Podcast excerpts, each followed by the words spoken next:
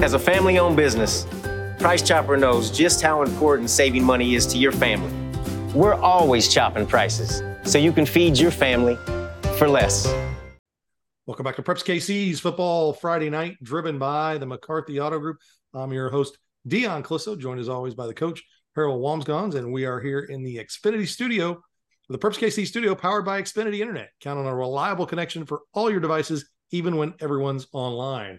Bringing our own Andy Meyer now, as we do every week in our final segment. And Andy, let's look back at last week, and you got to see uh, you know, there's, there's a middle class in Class Six in Kansas City. You got to see two teams that are kind of in that Park Hill and Liberty, and it goes to overtime. And we've had, you know, Lee Summit, you know, Liberty's been in two overtime games now this year, and uh, and you know, with Lee Summit West the first week. And uh, what do you see out of those two teams? Because these are teams that may not be top seeds in their district, um, but if you're going to get out of your district, you're going to have to beat one of these teams in some spots. And you know, the Park Hill has the Park Hills Oak Park in North Kansas City and St. Joe Central, Liberty, Liberty Northern with the Blue Springs and Truman's.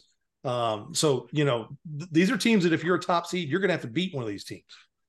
Absolutely, and I think that both of these uh, sort of squads are in the same basket of having to replace a ton of graduated talent. They've got a lot of new faces um, in those positions. I mean, uh, don't think there's uh, losing a Simone award winner is kind of a kind of a big deal for for Park Hill. You're going to feel that a little bit, as well as uh, you know at least a couple other Division One prospects as well off of off of that uh, very talented, very fun uh, Park Hill team last year. But uh, you know they've got some uh, some sort of new faces that have, have really stepped in, uh, and the same goes for Liberty. I want to say Coach Fregon said they were starting something like um, maybe they had like eight new starters on defense, and there's several sophomores that have stepped right in mm-hmm. and, and, are really playing well for them. Uh, especially that that game was a big, I think, uh, sort of step in the right direction. There's going to be some growing pains, uh, no matter who you are, anytime you have a lot of new starters and things like that. But to, you could see even sort of progress or confidence maybe even throughout the course of the game in some of those cases. For the Blue Jays, it was very much a fact of, uh, you know, in a back and forth game, I think there were like seven or eight lead changes and went to overtime, super exciting.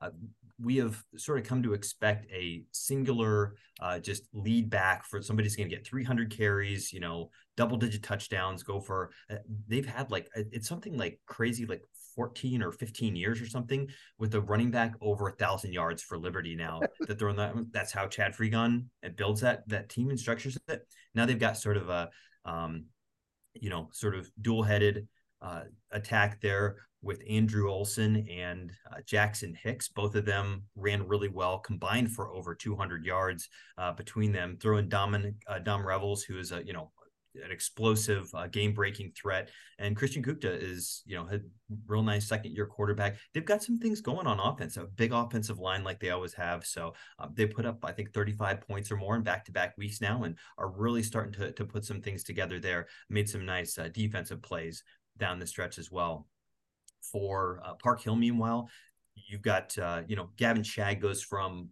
receiver to quarterback there, you know, and he's got some playmaking potential for sure. But man, one of the the best all around games that I've seen in a long time from Bryce Lasaka, uh, their receiver. He had like 140 rushing yards. I'm sorry, 140 receiving yards and a really long touchdown.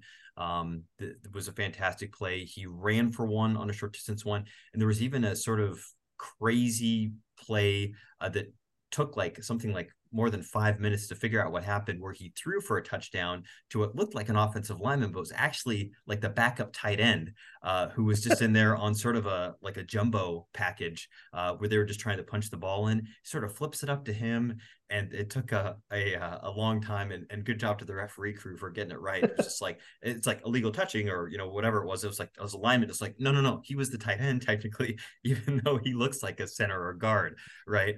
Um, so anyway, crazy game, and and you could see that I think from both of those teams that there are, uh, are going to make strides throughout the season. Uh, there's yeah again some growing pains on both of those, but um, both of them, I think when you look toward the end of the year, you get into week eight, nine, 10, and certainly the postseason. Uh, these are two teams that are going to be much improved by that point in the year, and you can already see signs of it uh, even at this stage of the season. Wasn't there a significant number of lead changes in that game? Yeah, it was wild. I think there were, gosh, what was it? Um, I think they're the third and fourth quarter, they went it, it was almost going to be one of those like who who has the ball less last, and that's who's going to win. I think there were four consecutive touchdowns. They just back and forth, back and forth, sort of playing ping pong uh, with the lead there. And even within that game, you could see them start to make um, adjustments uh, from a coaching and play calling standpoint and really started both of them really started clicking as the game went along uh, funny enough both of them had a possession in the final three minutes and then they couldn't score right the defenses really dug their heels in uh, at the very end but then liberty uh, takes possession comes right down uh, their running game was very very effective i think ran for like um, you know uh, have it off the top of my head here, um, something like 325 yards. So it really divvied up well um, between. Um, and Christian Kuchta ran for 80 yards as well and showed that he can get outside the pocket and make some things happen. So as usual, Liberty is going to base everything around that rush, rush, running attack and then you know hit big plays in the passing game off of that. But uh, yeah, it was a fantastic game to be at. And, and like you said, uh, maybe they um, th- these are teams that are going to you you cannot afford to overlook uh, for anybody because they can they've got both of those teams have enough firepower to be able to beat you no matter who they are. This week you've got uh, Oak Park and Platte County. Should be a good one. Uh, Platte County looking to bounce back after a loss to Grain Valley and uh, give up a lot of yards in that game to Ty Williams, 300 plus, and uh, they're going to face uh, Austin Pankey in that offensive Oak Park. Uh, so another challenge for Platte County and Oak Park still taking care of their business. I mean, they won big over Truman. They're just kind of outmatched them, but they definitely this is a another game for Oak Park to kind of see where they're at as they go forward here. Yeah, for sure. You know, Platte County got off to that great start, winning winning three games and, in uh, pretty solid fashion. But you know, Ty Williams is a special player, and you know that Grain Valley team is is super tough. Uh, Oak Park beat them, I think, by a point, 32-31, uh, just a couple weeks ago in one of the probably the best games in the area so far this year. Yeah. And it, you know, Platte County is going to work have their their work cut out for them uh, against a very formidable uh, rushing attack. I, I, think Oak Park uh, during that really resurgent season last year got Platte County twice. Yeah. Um, they knocked them off to during the, and that was a big statement game for them, and then got them in that absolute downpour uh, to at the end of the season to to you know keep their um, to to keep it going for the Northmen. So if you know we're gonna find out uh, you know quite a bit if if Platte County can make some adjustments and and find a way to slow that game, which is no easy task though uh, against a very talented returning group that Ken Clements has got going there at Oak Park. It should be a good one. Looking forward to all your great stuff on Friday night, Andy. As always, we appreciate it. Thank you very much.